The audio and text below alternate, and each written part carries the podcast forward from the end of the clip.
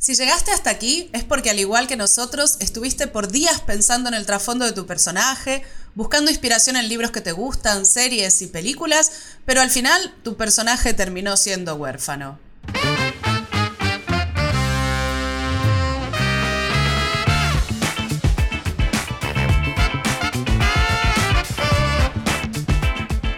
Soy Lucía Foss de Devir Américas y les doy la bienvenida a Manual de Supervivencia Lúdica, un podcast de Devir donde hablaremos de la pasión de jugar juegos de mesa, cartas, rol, miniaturas y todo lo que esta maravillosa industria tiene para ofrecer.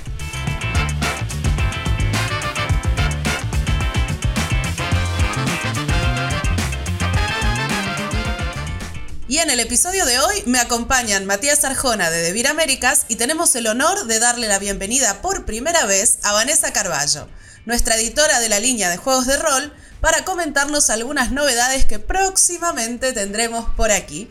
Bienvenidos al programa, Matías, Vane, ¿cómo están? Muy bien, muy bien. Aquí con un poquito de frío, con el tecito al lado. Eh, no, no se ve acá, pero está la taza ahí y, inmediatamente para eh, la tertulia eh, que nos espera hoy respecto a los juegos de rol que vienen.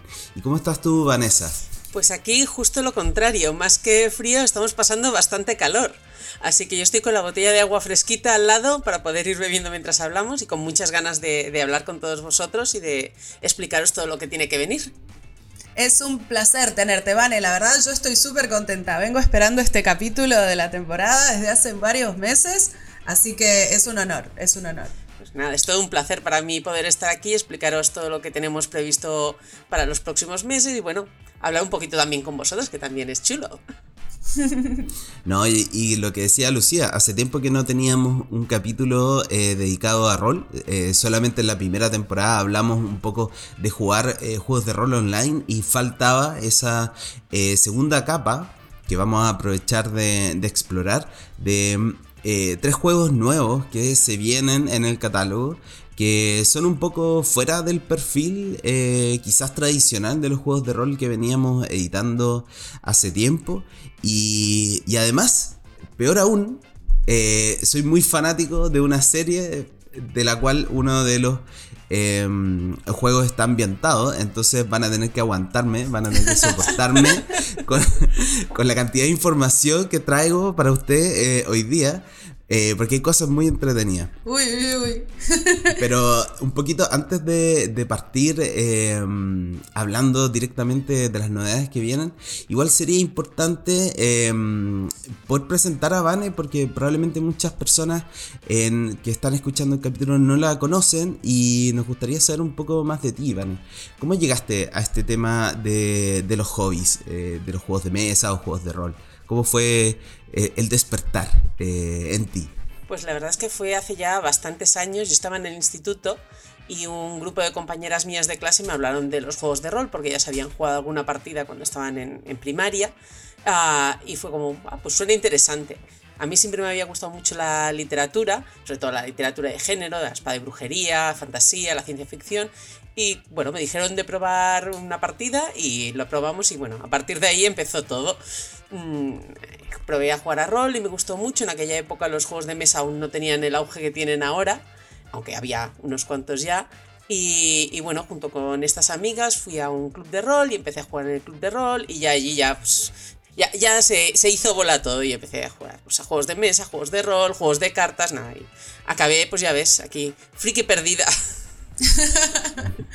Nunca jugaron a Aquelarre, ¿cierto? Sí, a, Aquelarre hemos jugado alguna vez, pero bueno, no con ese grupo. Con, esta gente con la que empecé a jugar, jugábamos a, la llamada de Tulu y también jugamos a, a, Dungeons and Dragons, habíamos jugado a juegos como Cult y luego ya pues sí que un poco a todo.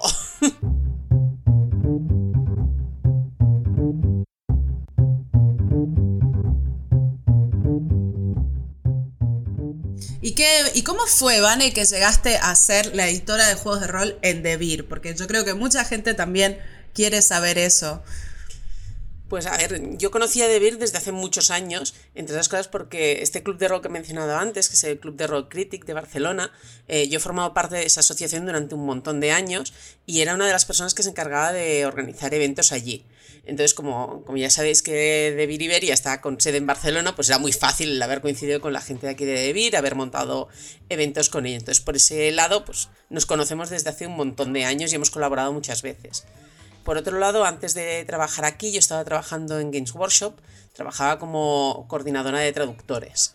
Entonces, pues no es exactamente el mismo trabajo que estoy haciendo ahora, pero sí que tenía bastante relación. El coordinar equipos, el traducir los libros, toda la parte de producción me es un poquito más nueva, pero bueno, también es, es parte del mundillo. Así que bueno, en un momento dado mm, me ofrecieron el, el puesto porque querían que hubiera alguien que se encargara más eh, de forma más seguida de, de, los juegos de rol y yo encantadísima de dedicarme a una de mis pasiones, la verdad es que es todo un placer. Qué divertido, tienes un trabajo precioso, Vane, la verdad. Sí, sí, la, la, verdad es que no me puedo quejar en absoluto, es muy chulo lo que hago, el poder eh, decidir qué, qué, traducimos, qué no traducimos, cómo lo hacemos, eh, encargarme toda la parte de producción es muy divertido y está, está muy chulo. No, y lo más entretenido es que ahora entiendo que con Vane eh, compartimos el trasfondo común. Yo también, antes de ingresar a Devir, hacía eventos de rol, hacía eventos de juegos de cartas, de bueno, de todo, porque se mezclaba todo y tampoco sí. habían tantos eventos eh, separados por, por sí solos por las comunidades. Eh, y, por ejemplo, eh, de los juegos que jugaste en, en ese grupo, ¿cuál sigue siendo tu, tu, juego favorito? Ese juego que uno añora, la nostalgia, las partidas cuando uno es más, es más pequeño, ¿cierto? Que tienen como ese saborcito de quedarse hasta las 4 de la mañana jugando. Y, bueno, pero esto, esto lo estás eso. diciendo como si no lo hiciera ahora mismo. y lo sigo haciendo. Lo ¿Todavía es hasta las 4 de la mañana? Yo ya no. A mí bueno, no me ahora da mismo, ánimo. O sea, mira. ahora mismo con, con, la pandemia esto es mucho más difícil porque hemos tenido bastantes restricciones horarias, pero vaya, que ya os puedo decir que el domingo estuve dirigiendo partida y acabamos a las 10 de la noche porque la gente se tenía que ir a casa, que el lunes había que trabajar, así que... claro, claro. hay cosas no, que sí. no cambian. No, hay cosas que no cambian. De los juegos a los que les tengo mucho cariño porque los he jugado, los he dirigido durante muchísimo tiempo, creo que, bueno, son dos de estos juegos que todo el mundo ha jugado, que son Dungeons and Dragons y Vampiro, la mascarada. Son mm. probablemente los dos juegos Clásico. a los que más he jugado y dirigido.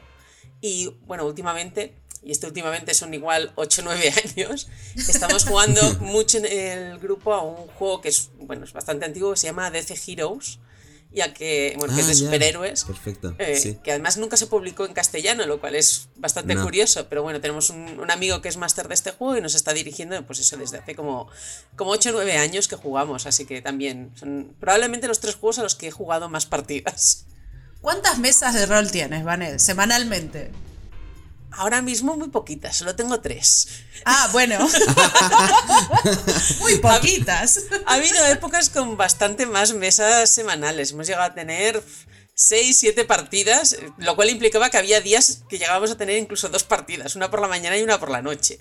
Pero lo más habitual suele estar en, en unas cuatro o cinco. Pero eso ahora mm. es un poco más difícil quedar, así que nos hemos quedado en tres. Bueno, para que la gente entienda qué significa eh, ser eh, rolero profesional. Claro. Sí, sí, sí. Como una expectativa. Bueno, se hace lo que se puede, se hace lo que se puede. Sí.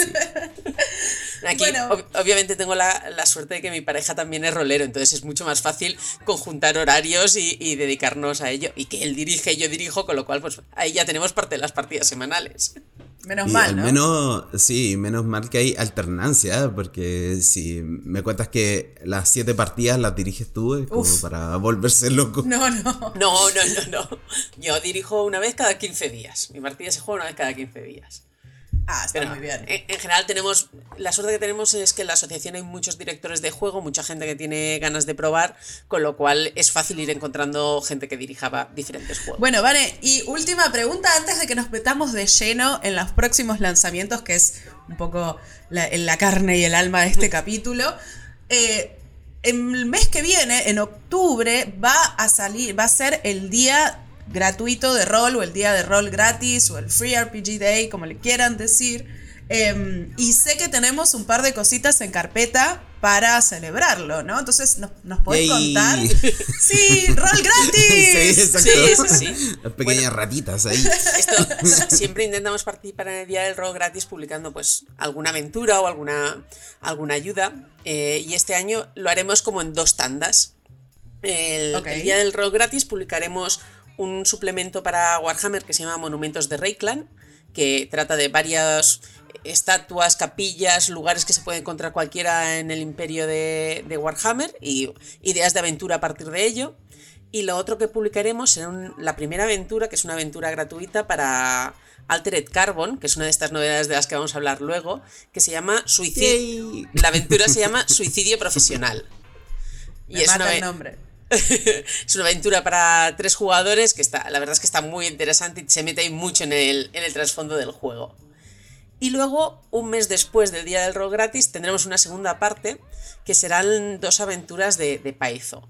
Paizo es nuestro, bueno, es la empresa con la que publicamos Pathfinder y Starfinder.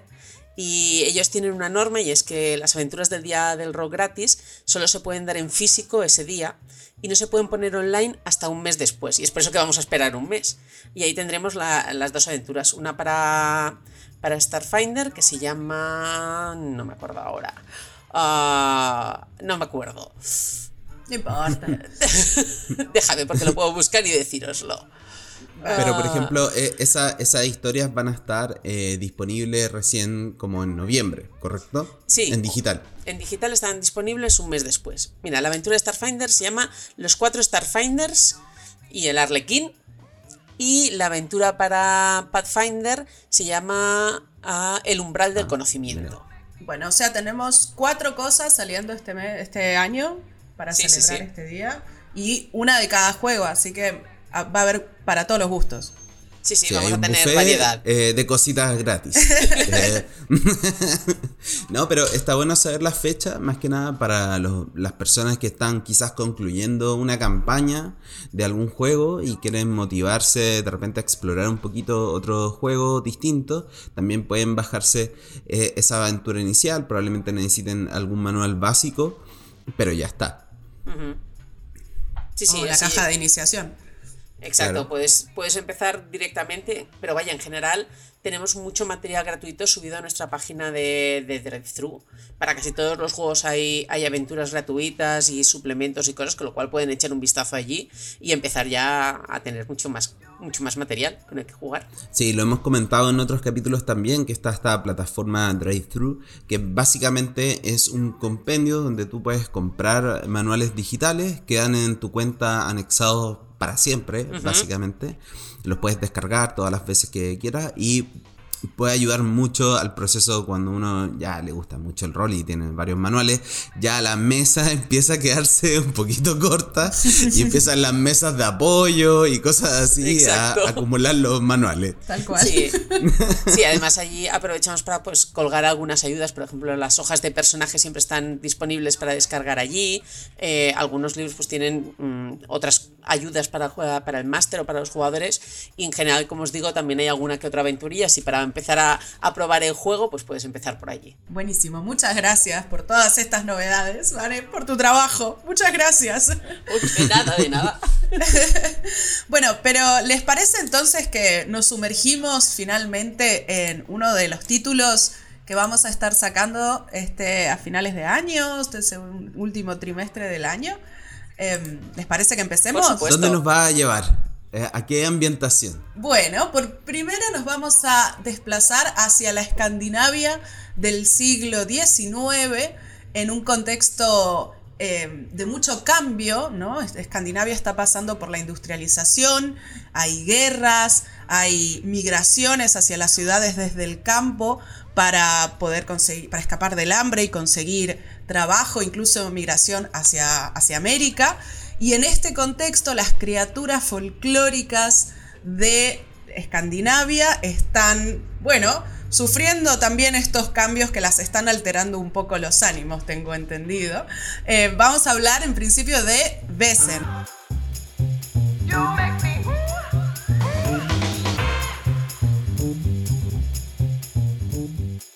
¿Besen o Vaesen? ¿Cómo, ¿Cómo se pronuncia, Vane? Pues aquí lo cierto es que yo tampoco lo tenía muy claro y preguntamos a, a los autores originales y nos dijeron que se pronuncia Wesen, con una Wesen. S así alargada. Maravilla. Bueno, em, ¿cuál es la idea un poco detrás del mundo de Wesen? Em, aparte de este contexto, ¿no? Un poco de, de cambios del siglo XIX. Yo lo veo como un poquito así oscuro, pero cuéntanos un poquito acerca de, de esto. Pues mira, en, en, en los jugadores eran personajes que tienen la visión. ¿Y qué es la visión? Es la capacidad para ver las criaturas sobrenaturales. Ellos son los únicos que pueden verlas y por tanto pueden interactuar de forma habitual con ellas. Como, como Lucía explicaba un poco, eh, estas criaturas están alteradas por todos estos cambios que, que está viendo y han pasado de coexistir pacíficamente con, con, los humanos a que, claro, muchas veces los humanos se están metiendo en sus territorios, pues porque están empezando a talar bosques, por ejemplo, o mm, les están quitando recursos naturales y entonces las, las, criaturas, pues bueno, se lo toman de diversas formas. Algunas se han alejado por completo de la humanidad, pero otras pues buscan venganza o, bueno, como les molestan, pues se re responden como pueden. Así que los jugadores eh, tienen esta visión y forman parte de la sociedad. Se supone que, que, la sociedad se fundó hace varios siglos y era una sociedad para el estudio de las criaturas sobrenaturales, pero ahora mismo ha cambiado un poco, la sociedad cayó en, desuso, o bueno, una masacre donde murió un montón de gente y nunca se llegó a recuperar. Y recientemente se supone que los jugadores han vuelto a la sede original de, la sociedad, que es el castillo de Gillenkreuz, en Uppsala, que es la ciudad que nos dan un poco como punto de partida.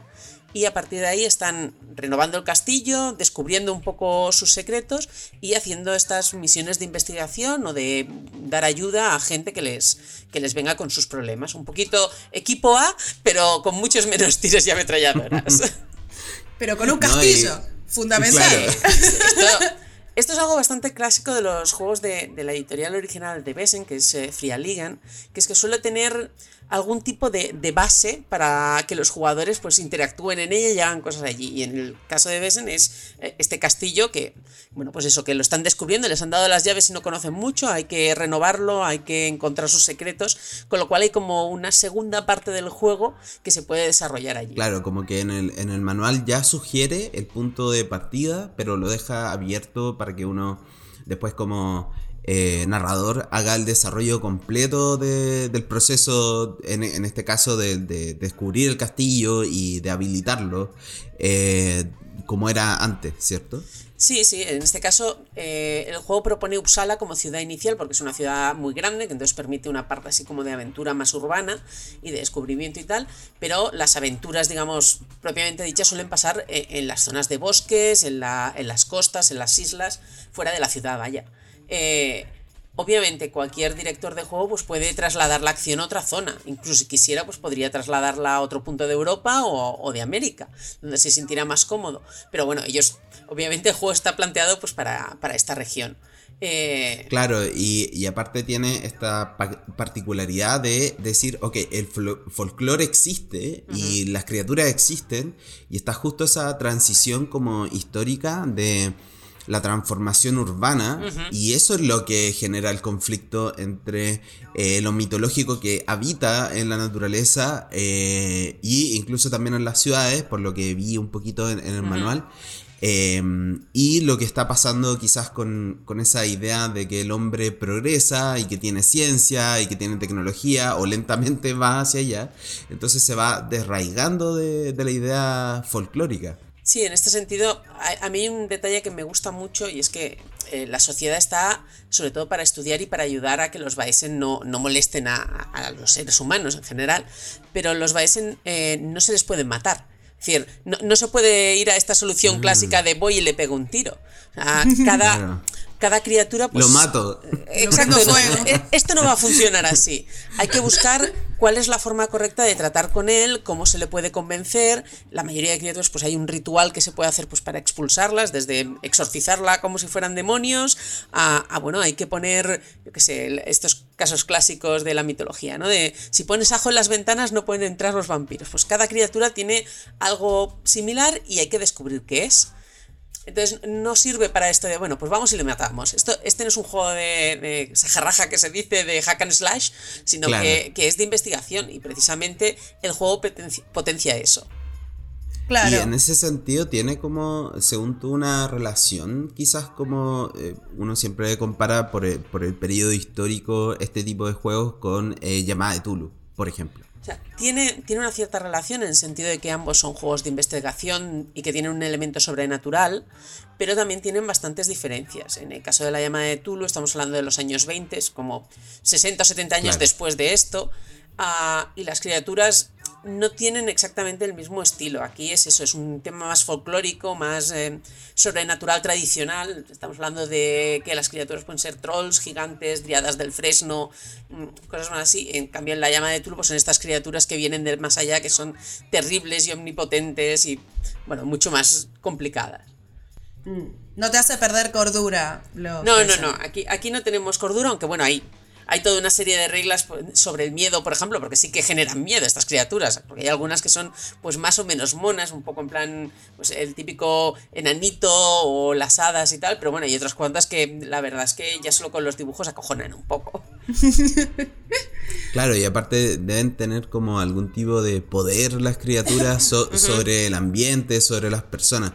Yo me imaginaba mucho eh, cuando estaba eh, narrándonos un poquito, Vane, el contexto, como la relación que tiene, por ejemplo, The Witcher con eh, las criaturas que están en, en, el fondo en el contexto de The Witcher, porque es como el intermediario, es como el intermediario entre el monstruo y la sociedad, donde a veces él negocia, bueno, uno cuando juega el, el videojuego puede negociar a veces no matar a la criatura y dejar que se vaya esa criatura hacia alguna parte, o bien cobrar la recompensa y matar a la criatura. Esto pasa un poco como lo mismo, como que los personajes son el intermediario entre la sociedad y, y estos seres eh, que son mitológicos en el fondo. Sí, en efecto, es decir, no, no tiene por qué acabar la aventura con que se mata a la criatura o se la echa. Igual se puede negociar, se puede intentar averiguar qué ha sucedido, dependerá pues de la aventura, de la criatura, de las circunstancias. Aquí cada director de juego y cada grupo de juego hará un poquito lo que le, lo que le parezca mejor. No, no hay una única solución para todo. Claro. Y una cosa que leí en el manual, corregime si me equivoco, Vane, pero tengo entendido que em, los, los Besen, los, los monstruos, digamos, no tienen una hoja con estadísticas de sus habilidades y sus características, ni nada de todo lo que estamos quizás más acostumbrados, los que venimos más de quizás de Pathfinder o de Dungeons and Dragons, Claro. o incluso de Tulu también. Em, no tienen su, su hoja de personaje, por decirlo de una manera, porque no querían terminar de arruinar como el misterio que los rodea, ¿no? Sí, bueno, tienen unos pequeños, unas pequeñas estadísticas, pero es algo, mm, eso, bastante pequeño y ligero, te- que te puede servir, pues, por ejemplo, para, para algún momento concreto. Pero no es una hoja de personaje como, tal y como decías, no es como una hoja de, de Pathfinder con todas las estadísticas y lo que puede hacer. No, aquí es más bien, pues, una idea para que el director de juego sepa por dónde puede llevar a, a la criatura y yo que sé, que diferencia a, a- a un neck de un retornado, porque si no, al final, pues, serían criaturas y haz lo que quieras. Entonces, Claro. cada una tiene, te especifica qué tipo de poderes mágicos tiene, eh, es unos stats muy básicos. Y, y luego, pues eso, sobre todo la parte más diferente es cuál es el ritual para, para acabar con ella o para expulsarla. Ah, ok. Claro, se define un poco cómo tratar con la criatura más que lo que es la criatura y lo que representa. Una cosa así, ¿o no? Sí, aquí, como te digo, depende un poquito de por dónde lo quieras enfocar. Pero eh, la idea no es el ir a acabar con la criatura, sino averiguar qué ha pasado e intentar Claro. solucionar ese problema. Porque igual es sencillamente que la gente está yendo a, a coger agua al lago que pertenece a una criatura y con que le dejen un tributo se soluciona el tema. Igual no hay que Claro. matar a la criatura. O igual otra criatura sí que es una- una criatura más malvada, por decirlo de alguna forma, y ha estado matando niños. Igual ahí sí que quieres acabar con la criatura para que deje de hacerlo. Uy, Depende. Claro, depende muchísimo de la criatura y del tipo de partida que se quiera hacer y qué, qué tono se le quiera dar. Claro. Pero me gusta ese, ese rasgo que tiene de que no, no te describe como las habilidades de la criatura porque y lo deja a interpretación un poco de la, de la partida misma, porque es casi como hacer el, el proceso de folclore en la mesa. O sea, de nosotros mismos inventar eh, qué es lo que creemos que es esa criatura y llevarla hacia el lugar donde la queremos llevar, incluso ocupando referencias quizás de nuestras culturas locales. eh, porque de Escandinavia ni idea. Habrán sirena y ya, y, y gigante, y eso todo, todo mi bagaje. sí, y, y unos duendes locos por ahí con unos hongos, ¿cierto? Sí, pero, pero- ya está. Aquí en el libro aparecen descritas 20, 20 criaturas y también hay una explicación y unas reglas para crear otros Baesen. Con lo cual los puedes crear pues, a Ah, partir de- del folclore de tu zona o de alguna criatura que hayas leído en un libro que te ha molado o cualquier otra cosa. No estás limitado a estos, obviamente. Pero bueno, como tienes ya 20 ejemplos, pues puedes ver exactamente qué, qué tipo de estilo le dan los, lo- los creadores del juego. Sí, de hecho yo estuve mirando justamente, me fui directo a ver cuáles son los que hay eh, de América, de Sudamérica, y vi por ejemplo que está, eh, a ver, utiliza, ah, es una lista simplemente como que se utiliza de punto de partida para investigar más sobre la región y, generar, crear estos Baesen, pero vi que por ejemplo está la Yakumama en Sudamérica, que es esta, esta serpiente gigante mitológica que se supone que fue digamos, cuenta la leyenda que fue la que con, con su serpentear sobre la tierra creó el río Amazonas. Como para darse una idea del tamaño, ¿no? Sí. Sí. Nada, Suavecito. una culebrilla. Sí, sí. Una pequeña pitón. Así que sí, me encanta que traiga esa lista como punto de partida porque justamente me parece que tiene mucho potencial en, en América Latina en particular para, porque si lo que tenemos es folclore de estas cosas, o sea, hay muchísimo, entonces me parece genial que el libro tenga eso en cuenta y te oriente un poquito sobre cómo crear otros Besen y darte una lista para tener de punto de partida. Sí, porque además se supone que en su momento la sociedad tenía eh, casas y, y sedes por toda por todo el norte de Europa, pero aquí cualquier director de juego puede ampliar y hacer que hubiera una casa de la sociedad, pues en, México, en Venezuela, en Colombia, en Chile, donde le, le apeteciera que unos inmigrantes fueran para allá y fundaran una casa, con lo cual siempre se puede jugar con el, con el trasfondo y el folclore de la zona. Y nos han prometido que habrá eh, suplementos más adelante que todavía no se han escrito, pero que querían salirse un poco de, de eso, del, del norte de Europa para ir creciendo por otras zonas. Así que lo que no sé es dónde, pero estaremos encantados de verlo. Claro, un poquito más de desarrollo para montar las partidas directamente, pero si ya te están dando la herramienta y eres un máster o tienes una partida con experiencia, eh, lo pueden resolver por, por su cuenta también, me imagino. Sí, sí, claro. Aquí el, el director de juego siempre puede ir creando y añadiendo al, al juego. Siempre. Ah, sí. Perdón, pero siempre Las el director reglas de la juego. casa. Siempre. ¿Y para qué, para qué tipo de jugador dirías que es este Besen? O sea, ¿a, a qué tipo de jugador? ¿Un jugador quizás más inexperto o uno con más años de experiencia? ¿O que le gusta cierto tipo de, de literatura o de cine o de series? Como cuál crees que sería un lindo perfil de alguien que digas, uh, esta persona la va a pasar genial jugando o dirigiendo Besen?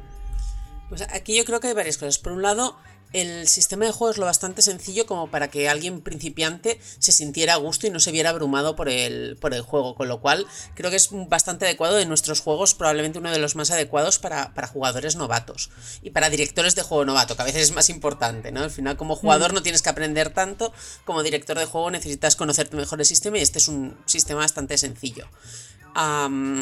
En cuanto a, a qué gustos o qué preferencias debería tener esa persona, yo creo que, por ejemplo, si eres alguien a quien le gusta la historia o a quien le gusta el folclore, claro. eh, en general alguien que le guste el concepto de, de investigar, de hablar, de descubrir los misterios, es un juego muy apropiado para ese tipo de gente.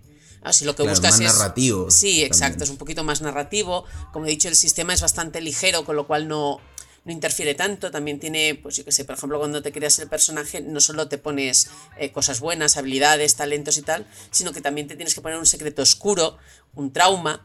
Lo cual luego puede dar pues para, para cosas de interpretación durante la partida, para momentos interesantes en que se descubra ese secreto oscuro o ese trauma salga, salga a la luz.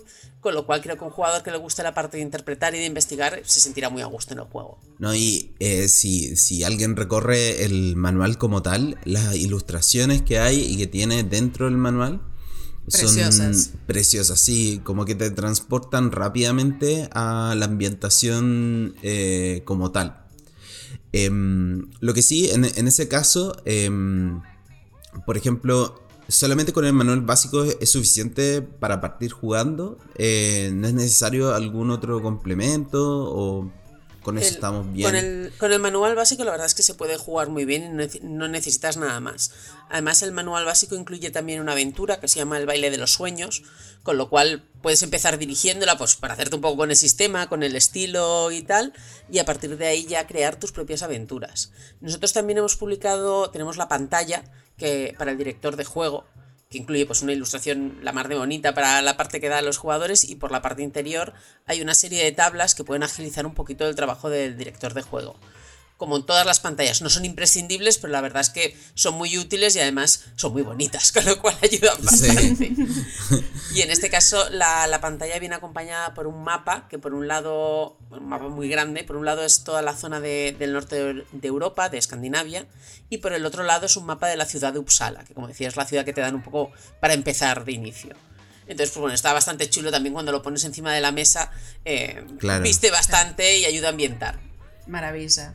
Bueno, ¿y para cuándo lo esperamos? Yo sé que todos sabemos que primero va a salir en Iberia y luego llegará, tardará un par de meses en llegar a América, pero ¿tenemos fecha de cuándo se va a publicar, de cuándo va a estar disponible en tiendas en Iberia? En, en Iberia está disponible desde la semana pasada. La semana pasada estuvo llegando a Ah. tiendas, miércoles, jueves empezó a llegar a algunas tiendas y sé que este fin de semana ya ha habido gente comprándoselo porque me han estado etiquetando en Twitter y diciéndome, ¡oh, cómo mola!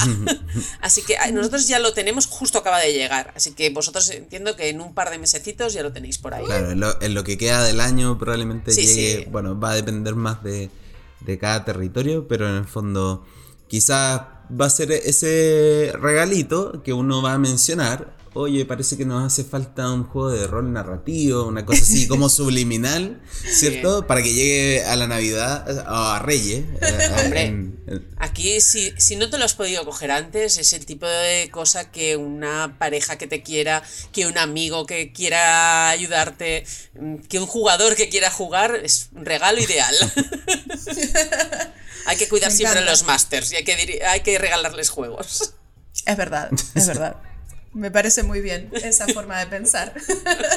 Si no, siempre te puedes querer a ti mismo y regalártelo. Tú hacerte un autorregalo para Navidades, oye, que eso también está Súper bien. válido. Siento que me quiero demasiado todo el tiempo. Mi cuenta de banco dice que me amo. Bueno, eso está bien. Bueno, ¿les parece que vamos a un pequeño corte y después seguimos con el próximo juego? Que algo me dice que Matías va a estar muy contento de hablar de eso. Sí, al Tiene fin. pinta, es mi tiene momento pinta. de brillar. Vamos al corte. Es difícil vivir en las sombras cuando eres una criatura inteligente y majestuosa, como un kobold. Ha llegado el momento de hacerte un nombre y aportar honor y prestigio a tu clan. El próximo jueves 14 de octubre, acompáñanos en una partida de rol muy especial de Pathfinder en The Beer Game Night, en nuestro canal de YouTube, The Beer Latam. ¡Te esperamos!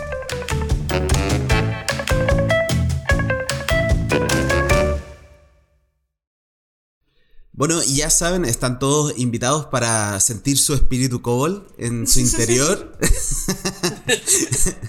Así que estén atentos al canal de, de Beer eh, Latam en YouTube. Ahí no solamente estamos haciendo partidas de juegos de mesa, ahora se integra una partidita de juegos de rol y esperamos que eh, las personas que no conocen Pathfinder sepan un poquito más de, de Pathfinder, de, de qué, qué significa filosóficamente ser un koboldo. Sí. Eh, Estaba pensando, no sé si es la mejor forma de introducir Pathfinder, o quizás sí, quizás es la quizás- mejor. No, forma. total, total. Onda, Desde luego va a ser de las- y sin control. Va a ser de las más divertidas, eso seguro. Esperemos, seguro que sí, seguro que sí. Y ahora vamos a pasar a hablar de una eh, novedad también en juegos de rol. eh, de algo que me, gusta mucho y acá eh, lo voy a mezclar todo. Ya, no, no voy a hacer un filtro entre el juego de rol y la serie y cosas así. Pero vamos a editar el juego de rol que es de Renegade Games, que es sobre em, Al- Altered Carbon. Basado en una novela que tiene eh, tres eh, libros específicamente sobre eh, un concepto bien particular que es la posibilidad de descargar tu conciencia en algo que se llama una pila, que es un elemento físico que tú puedes eh, conectar a otro cuerpo si es que lo quieres o ir recambiando en distintos cuerpos y así ir viviendo eternamente.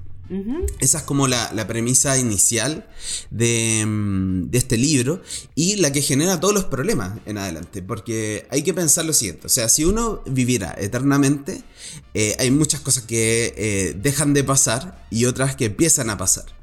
Eh, primero, eh, por contexto, les cuento un poquito de, qué se trata la serie para que entiendan un poco también quizás o extraigan desde ahí em, hacia dónde va las aventuras o las cosas que se pueden hacer en, este juego de rol. Es que em, si tú tienes la posibilidad de cambiar de cuerpos permanentemente, significa de alguna manera en que tú puedes invertir en cuerpos mejores. ¿Ya? También el concepto de género como idea ya cambia totalmente. De hecho, en la serie hay personajes que son mujeres que ingresan en cuerpos de hombre y viceversa. Y también hay otro rasgo súper interesante que es que la sociedad cambia porque no tiene tantas necesidades inmediatas porque la muerte no existe. La muerte eh, se puede dar solamente si es que se rompe o te, destruyen tu pila que este como suerte de UCB transcutáneo, ¿cierto? que uno tiene en la nuca, es como una cosa así. Y en, el fondo genera todo, todo tipo de, problemáticas del, del, tipo, por ejemplo, que la sociedad cae en un...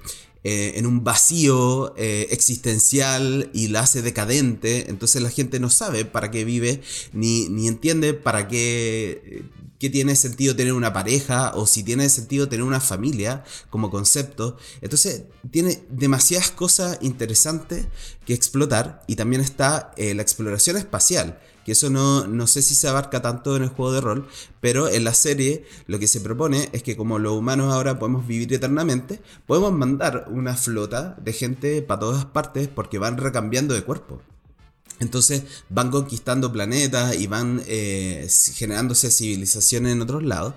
Pero quizá a diferencia de otros juegos eh, o otros contextos de ciencia ficción, acá no hay eh, alienígenas ni nada de eso, sino que solamente una civilización humana en desarrollo tecnológico muy alto y eh, muy banal también hasta cierto punto. Entonces ese es un poco el contexto de Altered Carbon, donde incluso si uno eh, infringió la ley, está en realidad virtual eh, durante 200 años haciendo cadena perpetua. O sea, ese, ese, es como el, el nivel abstracto eh, de, de, todo esto. Entonces, en, ese contexto nos estamos moviendo eh, con este juego de rol, ¿cierto? Y el debate un poco acá es si este juego de rol tiene una relación o no, por ejemplo, eh, con Cyberpunk o Shadowrun, por ejemplo, eh, porque son como quizás referencias obligatorias cuando uno habla de juegos de rol de ciencia ficción. No sé qué te parece a ti, Vane, un poco explorando el juego. A ver, obviamente tiene, tiene puntos en común con, Cyberpunk y con Shadowrun, porque al final comparten conceptos. Ah, un concepto que igual no has comentado tanto y que que también es bastante común con esos dos juegos, es la desigualdad social. Al, claro. En este caso, al poder vivir para siempre, eso implica que los ricos siguen siendo ricos y son aún más ricos. Y además, ni siquiera se mueren. Con lo cual, ni Exacto. siquiera hereda a, alguien, hereda a alguien que pueda despilfarrar esa fortuna, sino que siguen teniéndola ellos. Y eso se ve, bueno, en, en, la primera novela, por ejemplo, y en la primera temporada de la serie, uno de los protagonistas es uno de estas personas mega ricas, un, un Matusalén, que es como les llaman. Exacto. Y eso obviamente genera unas desigualdades sociales aún mayores, porque los ricos se hacen cada vez más ricos, los pobres siguen siendo igual de pobres o más, tienen cubiertas igual sus necesidades mínimas, porque la sociedad lo permite, pero ya está, tienen comida y poco más. Entonces eso también genera un montón de, de tensiones y de, y de, problemas, que es bueno, uno de los puntos en común con, con, juegos como Cyberpunk y Shadowrun, donde también esas tensiones entre las corporaciones y la gente normal son, son, uno de los puntos de, de conflicto. Eh, obviamente aquí no hay tanto implantes, que era algo bastante común en esos dos juegos, pero sí que puedes cambiar de cuerpo directamente. No cambias un trozo, te cambias a otro.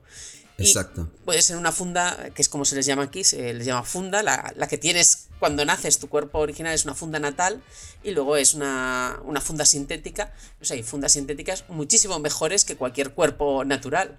Con lo cual, pues también tienes ahí otra serie de diferencias y otra serie de, de posibles problemas. La verdad es A que. mí, Didi, Lucía.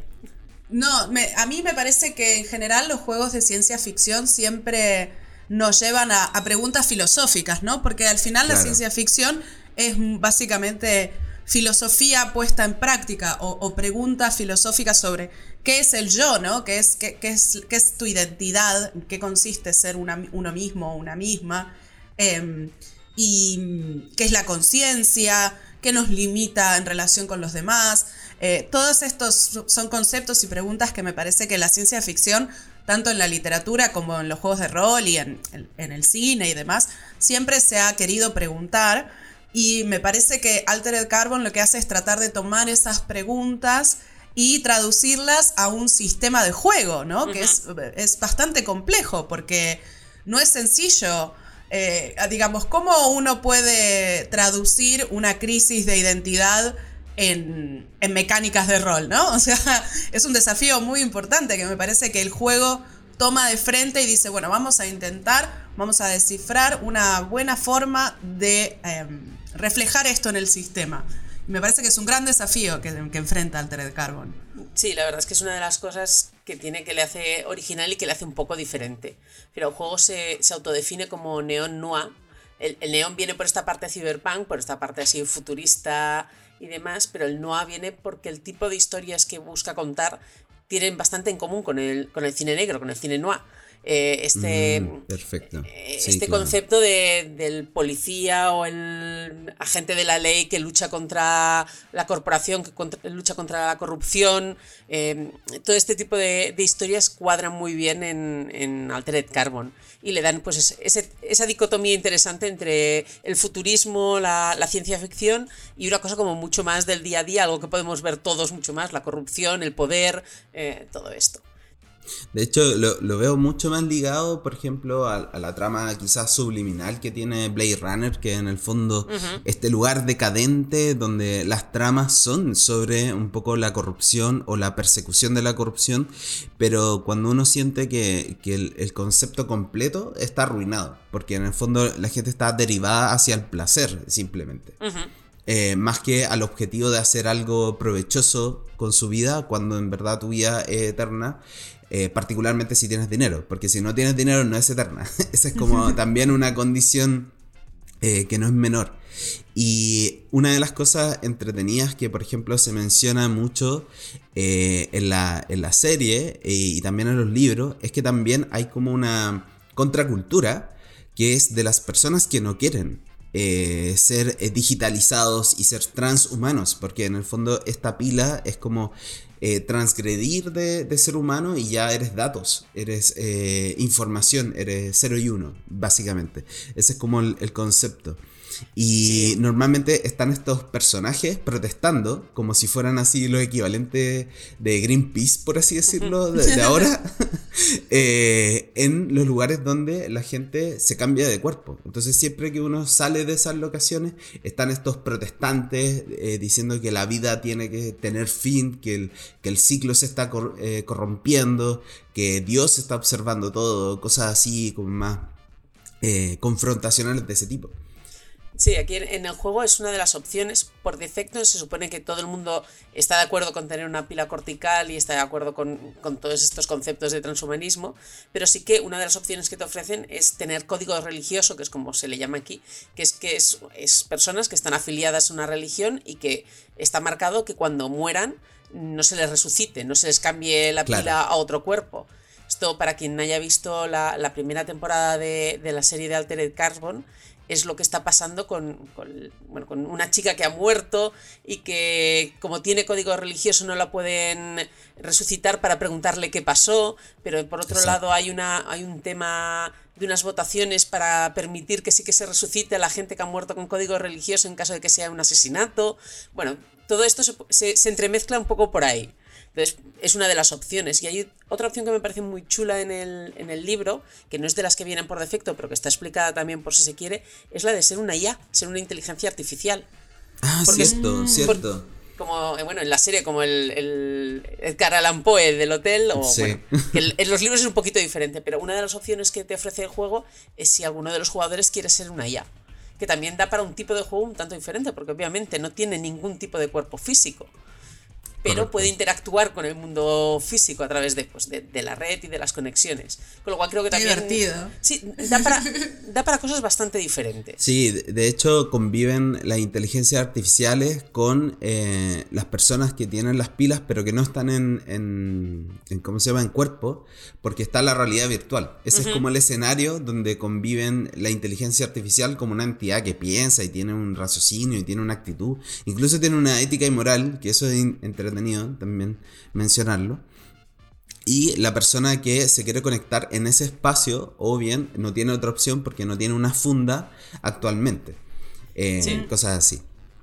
Sí, sí, la Sí. verdad es que el juego permite muchos estilos de juego, porque eso tiene toda esta parte pues, de, de género negro, de investigación, de luchar contra el poder y tal, pero si se quiere se puede ir por una vertiente bastante diferente, que es un juego muy de acción, porque al final pues tenemos tanto a soldados como a gente que tiene fundas sintéticas que sabe que cuando muera le van a reimplantar en otra funda, tenemos a los emisarios, como el protagonista de las novelas, Takeshi Kovacs, que es un soldado hiper mega entrenado, y eso también son opciones, se puede optar por ese tipo de, de partida muchísimo más de, de acción, de combate, de eso, usar armamento y este tipo de, de cosas, de mafias, de yakuza. Con lo cual da, da muchas opciones diferentes y cada director de juego y cada mesa de juego puede enfocarlo hacia donde quiera, hacia un estilo, hacia otro, hacia una mezcla o bueno, cada día una cosa diferente. Sí, yo tuve la oportunidad de jugar eh, una, una pequeña aventura de cuatro sesiones de Altered Carbon y me gustaría compartir algunas impresiones. Dale, dale, por Dinos, favor. dinos. Em, me hice, bueno, me hice una hacker, por ejemplo, les cuento, me hice una hacker em, para poder justamente operar, eh, em, yo operaba mucho mejor en la realidad virtual y tratando de obtener información y cosas así que en peleas, aunque en peleas también em, eh, tenía la posibilidad de, alguna manera intentar hackear la, la conciencia o la pila de los enemigos a través de si estaban conectados a una red, lo cual me pareció súper interesante. No, no, no necesitaba una pistola, necesitaba una, un, un buen wifi. Claro. que no se cayera la conexión. claro. Pero una de las cosas más interesantes que, que me pareció del, del sistema en sí, que me parece un sistema muy novedoso, y eso es algo que también quería mencionar, eh, si bien en, en veces no hablamos del sistema que tengo entendido que usa de 6, usa dados de 6 caras, digamos, dados, dados tradicionales, en, en Altered Carbon tenemos básicamente, es un poco el sueño del rolero viejo de usar todos los dados del set, que nos encanta, a mí personalmente me encanta, em, porque justamente las características, ca- hay habilidades y características y em, las características tienen una puntuación y cada habilidad está ligada con, con una característica y cada habilidad, en función de cuánto la tengas entrenada, tiras un dado más grande o más pequeño. Y cuando tiras el dado, básicamente tomas la decena de la característica por eh, como nivel de dificultad. Es un poco técnico quizás, pero básicamente lo que quería comentar es eso, que nos da la posibilidad de utilizar diferentes dados según las habilidades y cuanto más entrenada la habilidad, más pequeño el dado para, para garantizar el éxito. Eso me pareció muy novedoso, no lo había visto en ningún otro sistema y, y un poco así como rolera vieja, eh, siempre me divierte encontrar sistemas nuevos para, para probar. Y también está el tema de, de las fundas y los atributos. Que eso normalmente lo- los atributos en la mayoría de los juegos son estos típicos, la fuerza, la constitución, inteligencia, cosas así. Acá eh, hay dos atributos que, si no mal recuerdo, son fuerza y em, Percepción. percepción, Sí. que están ligados a la funda. Claro, Eh, cambias de funda, cambian cambia- tus estadísticas. Exactamente. Sí, esto Sí. es algo bastante curioso porque el personaje puede ir cambiando y como decías, es fortaleza y percepción están ligados a la funda y empatía, voluntad, agudeza e inteligencia están ligados a la pila. Con lo cual, en un momento Claro. dado, tú puedes tener, pues, por ejemplo, el personaje que comentaba Lucía, que era una hacker y que supongo que tendría una funda pues muy normal, nada de combate, con una fortaleza y una percepción pues normales, de persona normal, pero en ese momento dado, ese mismo personaje se podía poner en una funda de combate y de golpe y porrazo ser un machaca. Y, y Claro. ir ahí. claro, y tener unos stats muchísimo más altos en esos, en esos atributos. Lo cual, pues también Sí. es, es novedoso y es divertido. A veces gusta este tipo de cosas de poder cambiar arriba y abajo. Sí, sí, totalmente. Y otra cosa que me gustó mucho del sistema, que también quería mencionar, son básicamente hay, hay tres. em, hay tres pools de puntos. ¿sí? Hay tres tipos de puntos diferentes. Que son los puntos de ego, los puntos de influencia y los stack points, que no sé cómo lo tradujimos en, en el manual. Em, que los puntos de ego tienen que ver con esto que comentábamos antes de que, bueno, cuán diferente es tu funda actual con respecto a tu funda anterior y con respecto a la funda que tendrás en la próxima partida. Eso te puede ir generando crisis de ego, que es un poco lo que comentaba anteriormente sobre las preguntas filosóficas que, que trata de responder la ciencia ficción o trata de explorar la ciencia ficción. Eso se ve reflejado en la mecánica de los puntos de ego, que me pareció muy interesante. Si tú tomas una niña, la pila de una niña que han asesinado y la pones en un muchachote enorme de dos metros de alto, lo más probable es que en el momento que despierte tenga una crisis de ego muy importante, ¿no? Em, y por otro lado, otro de los puntos que me pareció muy interesante son los de influencia, que básicamente empiezas la aventura con una cantidad de X, yo creo que tenía tres o cuatro cuando empecé, y eh, lo que el sistema hace es incorporar la mecánica de flashbacks, que tengo entendido se usa bastante en la serie, no sé, no la vi, corríjanme Sí. si me equivoco. Sí, correcto. Se- Pero, mm, claro, de repente te encuentras en una situación en la cual necesitas, por ejemplo, lo que pasó en mi campaña. Eh, pasamos de ir a un bar muy cutre, tuvimos una pista que nos llevó a un bar muy, muy, muy de mucho nivel, ¿no? De gente con dinero y demás. Y yo, por supuesto, no, no estaba vestida para la ocasión y había cierta urgencia. Entonces dije, bueno, voy a gastar un punto de influencia para haber desarrollado en mi pasado un software que me permite de alguna manera proyectar un holograma sobre mi funda, que no me cambia la cara, no me cambia el aspecto, pero me cambia la apariencia, me cambia el color de pelo, me cambia la ropa eh, y demás. Este, y me permite de alguna manera pasar desapercibida, me ha, servido mucho a lo largo de mi vida para pasar desapercibida en distintas situaciones y siempre parecer que pertenezco al lugar donde estoy. Y es un programa que desarrollé yo porque soy hacker y puedo, y eh, nadie más lo tiene, no lo tengo a la venta, es una cosa secreta. Y el máster me dijo, perfecto, vamos con esa. Y me pareció maravilloso porque justamente uno cuando juega rol muchas veces se encuentra en una situación en la cual dice, uy, si hubiera traído tal cosa, si hubiera necesitado, necesito, te encuentras con alguna necesidad que quizás no has podido, no has planeado cuando creaste el personaje, pero este sistema te permite utilizar los flashbacks para eh, de alguna manera proveerte esa cosa que necesitas y está muy, es súper libre, o sea, fue algo que se me ocurrió en el momento. Claro. Entonces la imaginación está muy premiada a través del sistema y eso me encantó, me pareció maravilloso para así como felicitaciones diseñadores. Felicitaciones al chef. sí, sí. Sí, la verdad es que el, el sistema es un poco más complejo que el sistema de Baesen que comentábamos antes, pero precisamente lo que permite es muchas opciones. a- tanto a la hora de crear el personaje como a la hora de desarrollarlo, como luego a la hora de jugar, pues se juega con muchas cosas. Eh, lo- los puntos estos que decías de influencia pues pueden servirte para solucionar ese problema tal y como lo hiciste tú o igual para- podrías haberlo gastado en algún flashback para coin- conocer al portero de ese sitio donde ibais a ir que te podía pasar por otro lado bueno ahí ya depende del jugador del director de juego Eh, eso Claro. ayuda bastante a que la partida fluya y a que sea siempre un poco diferente que no sea el busco en mi bolsa de equipo a ver qué llevo Claro. Pero, por ejemplo, respecto un poco a, mm, a, bueno, a las personas que nos escuchan, ¿dón- ¿dónde situamos este juego? Porque tiene hartos atributos que quizás lo hacen un poco más complejo. Para personas que ya han jugado rol hace tiempo o... O, hay alguna manera de, inducir a alguien que le gusta mucho el sci-fi pero que no tiene una experiencia con el rol. ¿Cómo, lo sienten ustedes que ya eh, tuvieron la experiencia de juego? Yo creo que aquí alguien que nunca haya jugado puede encontrar el sistema un poco complejo de inicio. eh, si, si eso, para dirigirlo. Para jugarlo no es un problema, porque al final, mm, cuando estás jugando, el director de juego te va explicando un poco y si no te acuerdas de algo te lo, te lo recuerda.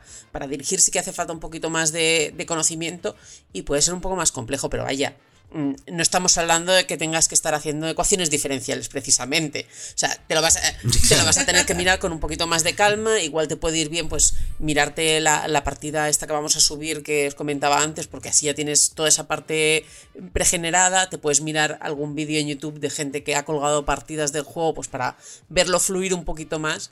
Pero no, no es una cosa súper complicada y siempre está la opción de no empezar con todas las reglas. Es decir, nada te obliga a usar Claro, algo más Sí, puedes progresivo. empezar con las partes más sencillas del manual y conforme el director y los jugadores también se acostumbran a- al juego, ir añadiendo cosas. No, no- no intentes empezar Claro. la casa por el tejado y el primer día usar absolutamente todas las reglas, todos los equipos, todas las fundas. No. Vayamos poco a poco. No, no. Pero Claro, Hay muchas y- opciones. sí, da muchas. Y, y aparte está el, el material didáctico per se de, de la serie. Sí, claro. Claro. Te metí un par de capítulos y ya más o menos eh, sabí por dónde va la historia o por dónde se podrían empezar a armar. O incluso si te gustan mucho esas series como de ciencia ficción que incluso está sacando Amazon como eh, Electric Dreams, que son cuentos de Philip Dick también, que son todas suposiciones de eh, usos de la tecnología o incluso si te gusta mucho y hasta cierto punto Black Mirror, quizás desde ahí uno extrae una problemática que puede eh, llevar hacia el juego de rol eh, y conducir una historia completa, una campaña completa en base a una problemática de ese tipo. Sí, además el, el juego tiene una cosa que me pareció súper chula y es que en, en la parte final, en la parte que es un poco más dedicada a cómo preparar partidas y campañas, hay una, una explicación para las campañas que te permite hacerlas a través de una serie de tablas. Es decir, no tienes por qué... Ah. Te, te ayudan a generar la partida. Eh, Claro, hay como unas tablas de generación de, de, aventuras, sí, Te, ayudan a, a tener una inspiración, una, una semilla a partir de la cual desarrollar tú la partida, con lo cual ni siquiera tienes que partir de cero, como decías tú, Matías. Eh, cogerte una serie o un libro que te haya gustado, una historia, lo que decíamos antes, Blade Runner, en el fondo es una historia que encajaría más o menos. Obviamente tiene cosas diferentes, pero ese tipo de historia podría pasar perfectamente en Altered Carbon. Con lo cual, pues coge una historia que conozcas, cambias cuatro cosas y la pones aquí. Te miras la serie, te lees los libros y también te dará un montón de ideas. Claro. Y eh, en este caso también eh, se requiere solamente del manual básico para jugar o, o- o hay proyección de otros manuales o es necesario otros elementos. Necesario no es necesario en ningún otro libro. El manual básico ya te lo trae absolutamente Ah, todo. Trae un montón de información de, desde cómo crear el personaje, todas las reglas para situaciones sociales, para combate. Hay un montón de, equipo, de tecnología, de cómo modificarlo y toda una parte de cómo generar partidas y campañas. En ese sentido es muy completo. Es un, son 330 páginas, 340 páginas y se, se nota, está- están bien aprovechadas, tiene mucho, mucho contenido. Eh, ahora mismo aún no hay ningún otro manual, mm, ni en castellano ni en inglés, pero sí que están trabajando en varios manuales de expansión. El primero es Bay City, eh, Ciudad Bahía, que es la ciudad donde tiene Ah, lugar ya, la acción. Por los contextos Sí. en el fondo. Porque el libro trae un poquito de información sobre, sobre el mundo y sobre la propia Ciudad Bahía, pero claro, un poquito porque hay muchas más cosas. Eh, por lo que tengo entendido, Ciudad Bahía, el suplemento, pues tendrá mucha más información sobre el lugar, sobre personajes importantes, ideas de aventuras. Y no sé si también traerá una parte así más de, de- de equipo o de opciones para personaje. Ahí, ahí no lo sé porque el libro aún no existe. Y, Claro. que luego quieren hacer más suplementos, pero todavía no. Están ahí como para dentro de un tiempecillo. Pero nosotros los iremos trayendo conforme, conforme existan. No, y lo bueno es que como son sociedades humanas y que no hay mezclas como con alienígenas, como quizás podría haber en Starfinder y cosas así, que son cosas más como culturales distintas, eh, quizás te da a ti para inventarte un planeta específico donde están pasando otras cosas, que está basado quizás también en algo que te gusta mucho y que quieres replicar, un Arrakis cualquiera. Mm. Sí, sí. Por ahí. Bueno, para empezar, la, la tecnología esta de la pila cortical se descubrió a partir de unas ruinas que había en Marte, con lo cual podrías mm, Claro. hacer algo en Marte que ni siquiera está tan lejos. Buenísimo. Eh, la verdad, un juego muy interesante. ¿Cuándo lo esperamos, Vane? Pues mira, ahora mismo está saliendo de la imprenta, con lo cual aquí en, en Iberia lo tendremos para principios de octubre, yo creo que la primera semana o así ya lo tendremos en tiendas y yo creo que vosotros también podréis llegar a tenerlo antes de Navidades. Así que eso, lo, tenéis que poner ahí en la lista para los Reyes Magos. o para Papá Noel, lo que preferéis, o uno para cada uno. Claro, igual más, pe- más perfilado en realidad quizás al, al siguiente año, enero, pero eh, si hay suerte, si, si funcionan los dados, eh, lo Si logramos. los dioses, si los dioses del mar así lo desean. Buenísimo. Bueno, ojalá que. Ay, sí, yo ya, ya quiero. Me quedé con muchas ganas. Esa pequeña aventurita de cuatro sesiones, la verdad que me dejó con, con ganas de más. Así que, bueno, muchas ganas de que llegue, finalmente. Pero bueno, nos queda todavía un juego más, una novedad más, que es muy interesante y es muy diferente a todo lo que venimos hablando. Y eso que todo es muy diferente entre sí. Pero este juego en particular ha generado bastante expectativa y bastante mm, hype, por decirlo de una manera, en redes sociales. He visto mucha gente preguntando, comentando, eh, llama mucho la atención. Estamos hablando de Alice is Missing o Alice ha desaparecido.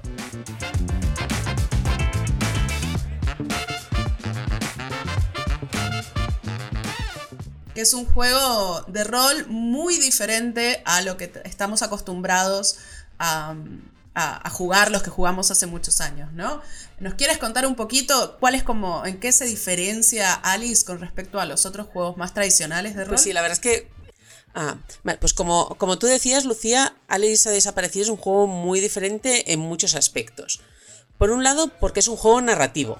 Es un juego donde las estadísticas, donde las tiradas no tienen importancia porque no existen. Por otro lado, porque es un juego que está pensado para jugarse en una única sesión, no en campañas. Y por último, porque es un juego de rol al que se juega en silencio. Y esa probablemente es la parte más sorprendente de todas.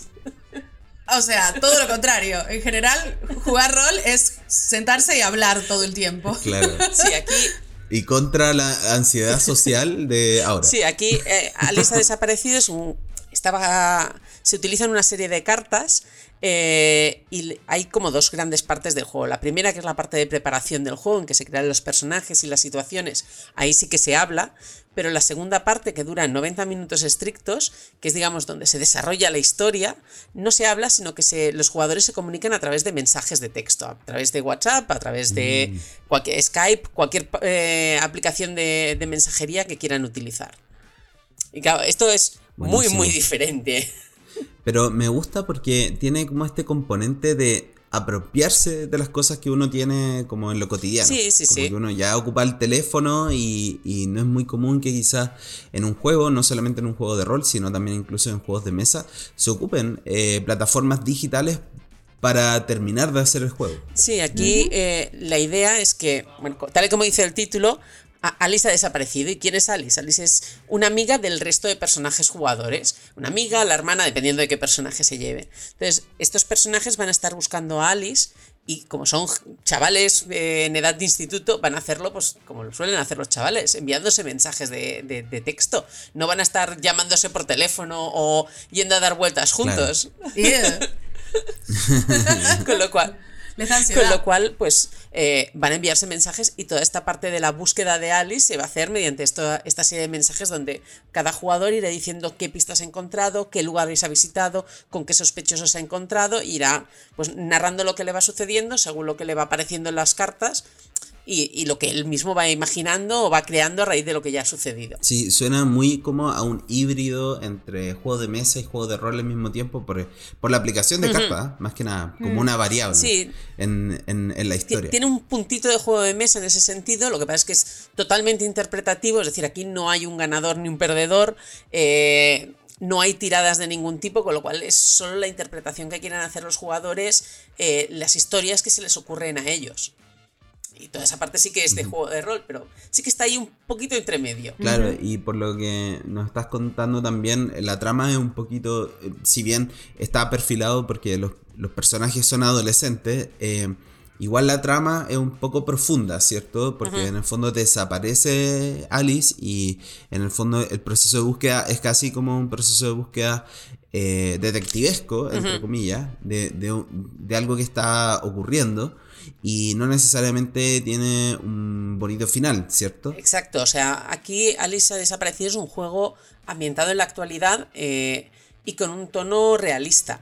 Es decir, por desgracia, cuando una mujer joven desaparece, mm, suele ser por malos motivos. No- Esa historia no suele acabar bien. Claro. Aquí hay diversas opciones de final, no, no tiene por qué acabar mal, pero sí que se intenta tocar un poquito todos estos temas. También se pide a la mesa pues que sea una mesa un poco seria y que si, si se está Claro. tocando algún tema que es muy sensible o que a alguien le moleste, pues hay varias herramientas en el juego que se explican para que la partida se pueda detener o se pueda bordear esos temas, porque al final, bueno, pues cada uno tiene las experiencias que ha tenido y puede ser algo un poco delicado. Eh, Qué importante eso realmente, porque, mm, porque también es importante sabiéndolo, es- e- entrar en el juego sabiéndolo, Sí. ¿no? Como, bueno, vamos a hacer un tema, un tema adulto, un tema difícil, un tema que puede tocarnos a varios desde, desde nuestras experiencias. Y para mí los juegos de rol en ese sentido también tienen la posibilidad de, ¿no? Este dicho de ponernos en los zapatos del otro Claro. eh, realmente nos ayuda a desarrollar mucho la empatía Sí. para mí.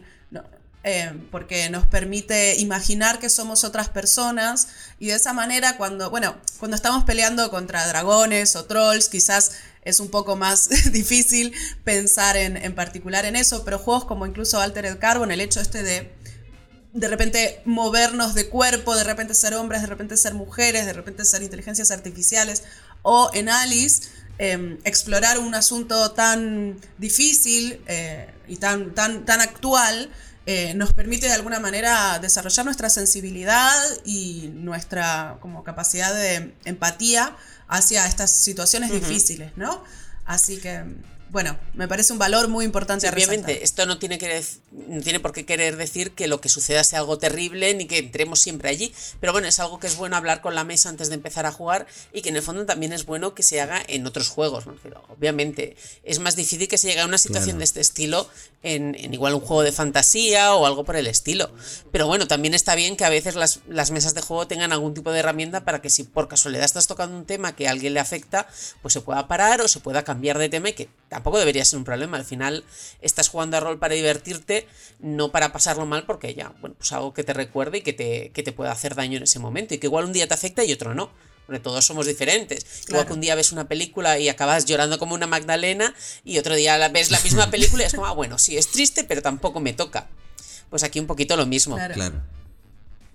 No, y aparte que tienen como, siento esta mm, idea de la exploración del tema, que en el fondo como que es súper eh, perfilado hacia decir, ok, ¿cómo nos cuidamos? ¿Cómo nos eh, eh, comunicamos con el resto? ¿Cómo, ¿Cómo estamos haciendo las relaciones con nuestros cercanos? Como que desde ahí son las reflexiones quizás que se generan posterior al juego o durante el juego, porque en el fondo la trama... em, te está poniendo en algo cotidiano. Sí, sí. Te está poniendo en la situación de que eh, fuiste a una fiesta en algún momento eh, con un grupo, te fuiste y nunca supiste si el resto llegó bien a su casa, por ejemplo. Sí, Que es quizá algo tan, tan sencillo. La, premisa por del juego es que precisamente uno de los personajes, que es, bueno, los personajes tienen nombre asignado y como una frasecita que les define. Y hay un personaje que es Charlie Barnes, que es quien empieza, digamos, la partida, que es el que se, el que se mudó fuera. Y se supone que Charlie acaba de volver a la ciudad y está intentando contactar con Alice y no lo está logrando. Entonces cuando habla con el resto de personajes de, oye chicos, ¿sabéis qué ha pasado con Alice? No logro hablar con ella. Y es cuando todos empiezan un poco, ahí es donde empieza la partida. Eh, una de las gracias está también en que todos los personajes, en la parte esta que decía que hay previa de preparación, tienen que pensar en un secreto que tienen con Alice. Cada uno, el, el secreto tiene que ver con una cosa. Eh, pues, eh, a uno le ha prometido ocultar una cosa para ella, otro de los personajes tuvo una pelea con, con Alice, cada uno tiene un, como un secreto que igual no quiere que salga a la luz, pero que se supone que en algún momento de la partida podría salir a la luz y además todos tienen que dejarle eh, un mensaje de voz en el contestador. Y esto se tiene que hacer físicamente, es decir, todos los jugadores tienen que grabar un mensaje de voz Mira. eh, la última vez que la llamaron y que le dijeron, y tienen un motivo por el cual la llamaron, pues mm, para decirle que estás muy emocionado porque quieres verla, para preguntarle que si quiere ir a ver una película contigo, para mm, disculparte por la pelea. Y todo el mundo deja ese mensaje. Y cuando acaba la partida, que puede haber acabado pues de formas muy diversas, pero algunas un tanto trágicas, todos los jugadores escuchan todos los mensajes de todo el mundo. Co- Con lo cual puede haber ahí un- una sensación muy extraña de si tú igual le has dejado un mensaje súper feliz y maravilloso de qué guay es el mundo y, y Alice ha muerto. O al revés, estabas peleado y estabas Claro. enfadado con ella y bueno, ahora te sientes como súper aliviado porque la has encontrado y estaba bien.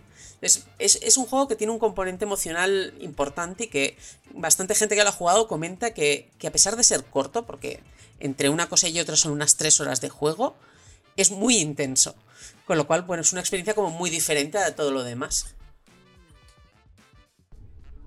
¿Y dirías que tiene cierta rejugabilidad em, con, con una misma party o quizás con otros Yo miembros todavía no he probado a rejugarlo. Creo que lo mejor sería eh, jugarlo con gente diferente. O sea, puede que, que algún jugador esté Ah, repetido, pero intentar jugarlo con gente diferente. Sobre todo para que se repita contra menos mejor la cantidad de cosas, porque al final hay muchas cartas, no salen todas en el juego. Pero claro, si están los mismos jugadores es fácil que si una carta se repite tienden a ir por el mismo sitio. Yo que sé, hay varias lo- localizaciones que al principio Claro. del juego pues son las localizaciones sospechosas. Hay que establecer un poco qué es lo que las hace sospechosas. Igual que a los sospechosos de, de haber eh, tenido algo que ver con la desaparición de Alice, pues también se... eh, tienes que decir por qué son sospechosos, que no es, no es un motivo, pero es... Bueno, ¿por qué te parece sospechoso el profesor de historia? Y, y no Un- profesor de literatura, ¿sabes? Y un argumento para que haya un, un inicio de juego por ahí. Claro, si tienes al mismo grupo de juego es fácil que haya cosas de estas que se repitan. También yo creo que ahí los jugadores pues también pueden hablarlo un poco entre ellos y ver qué quieren hacer. Y creo que también tiene, tiene gracia Sí. tener jugadores diferentes porque cada jugador va a salir por un lado y va a hacer que la partida pues cambie bastante. Sí, lo comentábamos con Lucía en otro podcast que, que nos invitaron y estábamos hablando un poco de este juego que uno igual proyecta que esta actividad, eh, porque al final es como una actividad de una sola vez en, el fondo, eh, uno se la imagina igual en un contexto de colegio. O sea, ocupando este juego en, en un contexto muy controlado, con mucha empatía de parte de un profesor, eh, enseñándole a grupos de alumnos este juego y abarcando el tema en el contexto de una clase que quizás va hacia esa parte desde el cuidado propio, desde el cuidado con, con tus terceros, ¿cierto? Y todo tu, tu grupo. Ojalá se pueda hacer así. Ojalá alguien que escuche esto pueda aplicarlo también y nos diga cosas eh, que puedan nutrir la conversación eh, cuando hay un juego que está tan intencionado en, en ese sentido. Sí, además el, el juego no, los, no es algo explícito y es algo que puede no, da- no tratarse mucho en la partida, pero también tiene un componente LGTBI y es que Ah, eh, uno de los personajes que se lleva es la novia en secreto de, eh, de Alice. Es decir, en este caso, Alice tiene una pareja que también es femenina como ella. Pero por otro lado, uno de los posibles sospechosos es el exnovio. Entonces, uno de los motivos que podría haber en la desaparición podría ir por ahí. Lo cual, pues por- como decíamos, por desgracia es algo que sucede en ocasiones, ¿no? Y. Sí, eso. Eso es lo que estaba pensando. Obviamente. Por desgracia, sí, obviamente es no muy tiene por qué realista nada que ver y puede ser un tema por el que se pase bastante por encima o que, pues bueno, sí, Alice ha tenido un novio y ahora tiene una novia. Fantástico y esto no es un problema en el entorno en el que estamos. Pero también podría, pues, tirar un poco por ahí para explorar cómo se sienten los jugadores al respecto o si creen que eso podría tener que ver o cómo hacer algo al respecto. Bueno. Eh, Es una opción, eh, está ahí, no tiene por qué salir, pero, pero creo que es un punto interesante. No, y aparte, siendo los jugadores adolescentes, eh, como que en el fondo uno proyecta que son todos los errores que quizá un adolescente eh, haría en el sentido de subestimar ciertas cosas, no entenderlas, eh, no hacer público algo porque le avergüenza, o sea, como todas esas relaciones que hay de descubrirse también. Sí, obviamente. De, de saber quién uno es. Hay bastantes opciones en ese sentido y se puede enfocar de No, muchas sí. formas. Buenísimo. Tiene muchísimo, muchísimo potencial. Me, me encanta cada vez que escucho algo del juego, lo proyecto. O sea, lo- como que me imagino eh, las cosas que están pasando. Bueno, y más o menos, Vane, ¿sabes para cuándo lo podemos esperar? Pues mira, Alice está ahora mismo en la imprenta, está ya acabando la impresión. Lo cierto es que se nos ha retrasado porque en este caso no es culpa de los barcos, ha sido culpa de un tifón. El, el- el juego se está imprimiendo en China y nos av- avisaron de la imprenta a finales de agosto que habían sufrido un tifón en su área y que parte de la producción había quedado dañada, así que se ha retrasado unas semanas. Oh. Nosotros esperábamos que ahora, a estas alturas, a principios Vale. de septiembre, ya estuviera saliendo de la imprenta, pero saldrá de imprenta para finales de septiembre. Con lo cual, eh, aquí en Iberia yo espero, dedos cruzados, que lo lleguemos a tener para Navidades. pero va a ir bastante justito, la verdad. Así que vosotros ya tendréis que esperar el primer trimestre. ¿Y cómo, y cómo era el, el correo de la imprenta? La producción is missing. Sí, sí, la verdad es que Sí, el, correo de, de- de la imprenta fue. Lo sentimos muchísimo, pero hemos sufrido un tifón y tal y cual. Y parte de la producción ha quedado dañada. Esto nos ha producido retrasos, nos sale muy mal. Como bueno, a ver, no es algo que Claro. controlar, por desgracia. no hay mucho que hacer. Y, y dentro de lo que cabe, a ver, se ha retrasado, pero se ha retrasado solo unas semanas. No, no es una cosa terrible Claro. y horrible, pero bueno. Tenemos muchas ganas de tenerlo también por aquí. La verdad es que estaría muy bien que, bueno, en, en el caso de Iberia, poder tenerlo antes de Navidades sería genial. Pero si no, pues bueno, ya lo aprovecharemos esos regalos de Reyes o si tienes que devolver alguna cosa que no te ha gustado para poder comprártelo en enero y listos.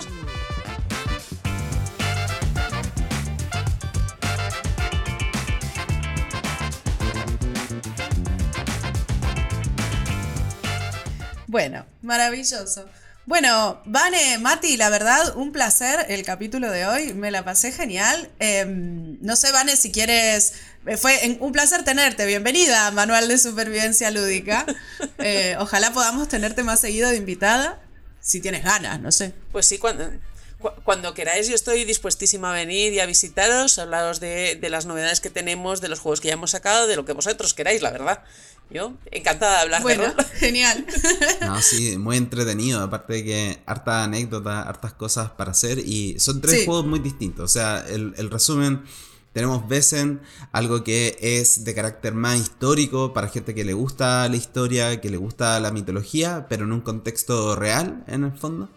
Con tramas narrativas, tenemos Altered Carbon, que sería un juego sci-fi, un poquito eh, más de expertise, quizás de parte del narrador para poder hacer las partidas, pero no tanto de los jugadores si es que les gusta mucho el sci-fi y entiende un poco los dilemas tecnológicos y todo eso.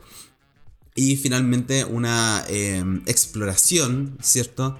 Eh, a través de Alice is Missing de cosas más eh, cotidianas que tienen un fuerte componente emocional eh, actualmente, como para hacer Un poquito de un- cada. un resumen. Así, Y eso que clarito. no hablamos, Sí, un poquito no de hablamos cada. nada de las próximas cosas que se vienen de Warhammer, de Pathfinder, de Starfinder, o sea, eso lo dejamos para el siguiente capítulo, ¿vale? Que te Eso. invitemos. Te- Tendré que volver otro día y hablaros de todo eso. Ah, hay que hacer el sacrificio. ¡Qué Sí. terrible! ¡Ay! Bueno, muchas gracias a los dos y gracias a todos y todas aquellos que nos escuchan y recomiendan este podcast. Les recordamos que pueden escucharlo a través de Spotify, Apple Podcast, Google Podcast y Spreaker. Y además, para conocer más sobre nuestros juegos de mesa, nuestros juegos de rol y nuestro catálogo disponible en tu país, visítanos en devir.com o en las redes sociales de Devir Américas, Devir Argentina, Devir Chile, Devir Colombia y Devir México. Mati, Vane, un placer tenerlos aquí. Ojalá podamos repetirlo pronto. Y bueno, a ver si jugamos una partidita algún día, Vanessa, ¿eh? Estaría bueno. Eso, eso en, en vivo en, en el canal. Perfecto, yo ¿Por me no? apunto. Buenísimo. Te tomo la palabra. Muy bien. Bueno, muchas gracias. Muchas gracias. Chao, Chao, chao. chao.